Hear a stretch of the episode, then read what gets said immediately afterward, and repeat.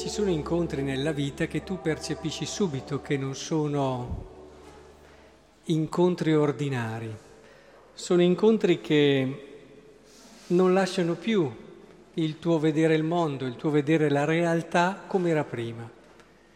E quello che è stato il nostro incontro, penso per la mia vita sia stato così. E uno dei primi incontri che ho avuto qui, arrivato a Campagnola, che indubbiamente mi ha segnato e continua a segnare la mia esistenza. Ed è per questo che vorrei iniziare questa mia riflessione con un grazie.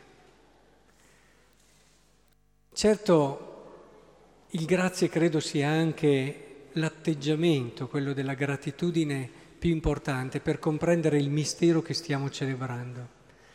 Un mistero che per molti è ostico, la Trinità di Dio se ci avventuriamo con i libri di teologia, molti di noi, a partire da me, forse si perderanno.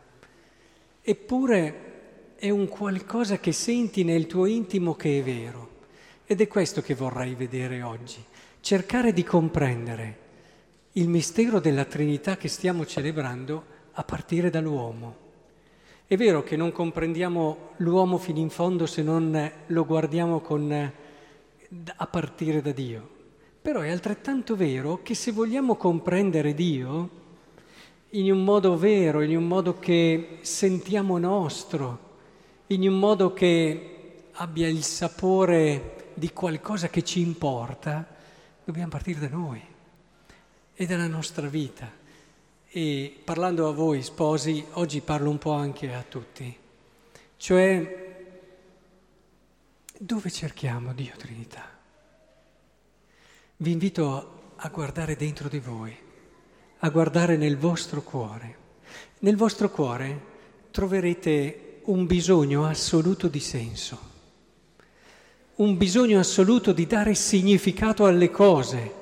L'uomo non può vivere senza il significato, possiamo intontirci di cose da fare, questo è vero, possiamo a volte anche come dire, appiattire il nostro cuore con tante cose di poco valore o addirittura sbagliate. Il peccato, una delle cose che fa nel cuore dell'uomo spesso è che lo appiattisce, gli toglie il senso delle cose alte, il senso delle cose grandi. Però se ci ascoltiamo con verità, noi scopriamo un bisogno di senso profondo, radicale nel nostro cuore, che poi, se guardiamo dietro a questo bisogno di senso, che cosa c'è? la necessità di sentire che non siamo al mondo per caso, che tutto non è una cosa casuale, come non è stato casuale il vostro incontro, come non è stato casuale il nostro incontro. Abbiamo necessità di comprendere che qualcuno ci ha voluto. Dietro a questa esperienza voi ci trovate il Padre la prima persona della Trinità, la trovate lì. È colui che vi ha voluto da sempre ed è colui che dà ragione a tutto quello che siete, al vostro incontro e al vostro amore. Ma questo non basta. Non basta per essere uomini completi e vivere una vita piena. Qui parlo della vita umana bella, piena. Per capire Dio per capire questa realtà anche dell'amore, noi abbiamo bisogno di essere interpellati sulla nostra carne. Perché se non c'è qualcosa che ha un po' le nostre categorie, che ha un po' la nostra unità di misura, non ce la facciamo mica ad arrivare a Dio. Ecco che allora Dio si è fatto uomo, per darci la possibilità di conoscerlo, per darci la possibilità di capire che cosa vuol dire amare per voi sposi cosa vuol dire amare se non amarvi come Cristo ha amato la Chiesa? Questo è il più grande e vero manuale d'amore della storia. Imparare ad amarsi come Cristo ha amato la Chiesa. In Gesù, il figlio che si è fatto carne, noi vediamo con le forme umane l'amore. Ecco allora che in lui comprendiamo una cosa importantissima. di cui se guardate nel vostro cuore c'è bisogno. Scoprite che in Gesù noi troviamo che noi valiamo la vita di Dio, la vita di un Dio. Noi siamo così importanti da valere il fatto che Dio dia la vita per noi. In Gesù Dio ha dato la vita per noi. Se guardate nel vostro cuore abbiamo questa esigenza profonda.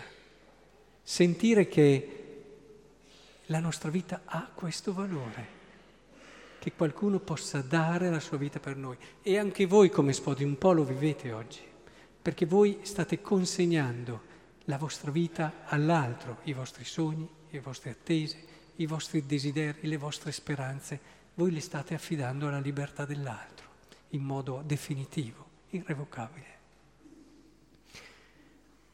Ma anche questo non basta. Per avere una vita completa e piena non basta sapere che la nostra vita ha un senso, che siamo stati voluti, non è sufficiente sapere che valiamo la vita di un Dio e che c'è stato già qualcuno che l'ha data per noi. Non basta questo a renderci ancora uomini completi. Occorre un altro passaggio. Occorre che qualcuno ci convinca, e questo è lo Spirito Santo, ci convinca da dentro che anche noi abbiamo qualcosa di Dio, ce lo dice anche la seconda lettura in modo chiaro. Noi siamo figli, ce lo dice lo Spirito, e siamo dunque anche eredi, eredi di Dio, coeredi di Cristo, perché noi ce l'abbiamo dentro qualcosa di Lui e lo Spirito Santo ci dice, nonostante noi non ci crediamo, che noi siamo capaci di amare come Dio, che noi siamo capaci di darla anche noi la vita per gli altri. E ce lo convince Lui, nonostante tante volte le nostre fragilità, le nostre paure cercano di convincerci del contrario. E allora una vita tra compromessi, appiattita, che perde slancio. Lo Spirito Santo a questo non si rassegnerà mai e sempre dentro di voi cercherà di convincervi che siete capaci dell'amore di Dio. E beh, certo che è così.